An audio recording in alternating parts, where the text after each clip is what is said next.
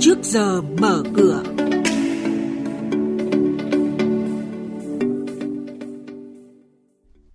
Thưa quý vị, thưa các bạn, trong phiên giao dịch hôm qua ngày 5 tháng 10, dòng tiền đổ vào thị trường, VN Index bứt phá, cho vay đầu tư chứng khoán bất ngờ giảm mạnh.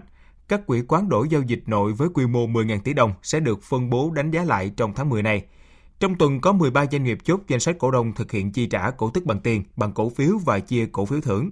Thị trường hàng hóa thế giới phiên giao dịch hôm qua cũng có những sự diễn biến trái chiều và sau đây sẽ là thông tin chi tiết.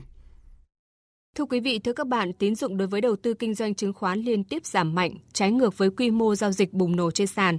Theo báo cáo của Ngân hàng Nhà nước, tính đến cuối tháng 8 vừa qua, tín dụng đối với lĩnh vực đầu tư kinh doanh chứng khoán đã giảm tới hơn 10% so với cuối năm ngoái và chỉ còn chiếm 0,32% tổng dư nợ của hệ thống.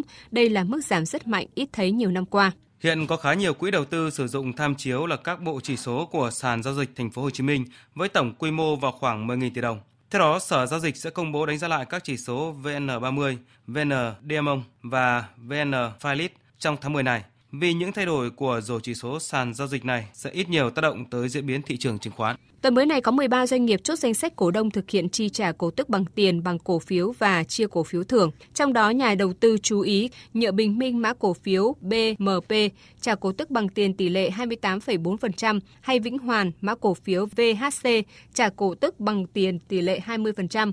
Nhà đầu tư muốn nhận số cổ tức cổ phiếu thưởng này cần chú ý mua cổ phiếu trước ngày lăn chốt. Trên thị trường chứng khoán trong phiên giao dịch hôm qua, dòng tiền đổ vào thị trường, VN Index bứt phá gần 5 điểm. Đóng cửa phiên giao dịch, VN Index tăng 4,77 điểm lên mức 914,68 điểm. HNX Index tăng 1,69% lên 137,19 điểm và sàn giao dịch Upcom Index tăng 0,74% lên 62,81 điểm. Thanh khoản toàn thị trường duy trì ở mức cao với giá trị giao dịch 3 sàn gần 9.000 tỷ đồng.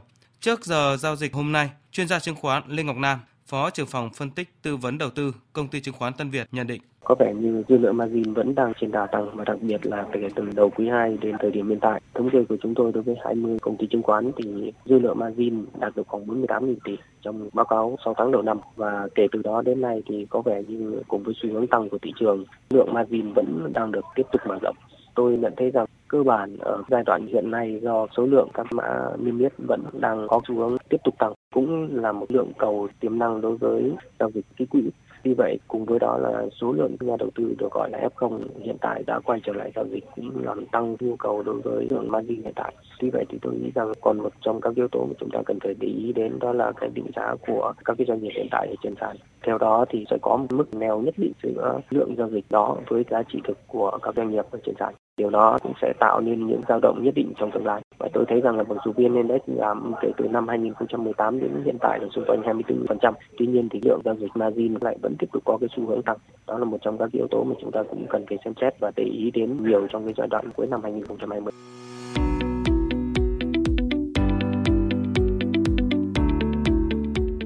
Quý thính giả đang nghe chuyên mục Trước giờ mở cửa phát sóng trên kênh Thời sự VV1 từ thứ 2 đến thứ 6 hàng tuần trong theo dòng Thời sự sáng.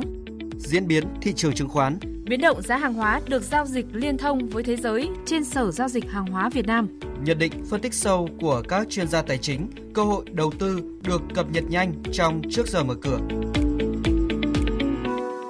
Quý vị và các bạn thân mến, sau đây là các thông tin về thị trường hàng hóa đang giao dịch liên thông với thế giới tại Sở Giao dịch Hàng hóa Việt Nam. Thị trường hàng hóa diễn biến trái chiều trong phiên giao dịch hôm qua. Riêng nhóm các mặt hàng kim loại đồng loạt giảm điểm. Chỉ số MXV Index kim loại giảm nhẹ 0,6% xuống 1.463 điểm. Giá quặng sắt giảm nhẹ và dao động quanh ngưỡng 120 đô la một tấn nhưng vẫn nằm trong xu hướng tăng đáng kể từ giữa tháng 9. Trên sàn giao dịch Thượng Hải, giá thanh cốt thép kỳ hạn tháng 1 năm tới cũng giảm 5,8 đô la một tấn so với hôm trước xuống còn 524 đô la Mỹ một tấn. Brazil mới đây đã công bố xuất khẩu quặng sắt trong tháng 9 tăng 18,5% so với cùng kỳ năm ngoái lên 37,8 triệu tấn. Đây là khối lượng vận chuyển lớn nhất kể từ tháng 12 năm 2015 khi Brazil xuất khẩu kỷ lục hàng tháng đạt trên 39 triệu tấn. So với tháng 8 vừa qua thì xuất khẩu các lô hàng quặng sắt của Brazil trong tháng 9 đã tăng 21%.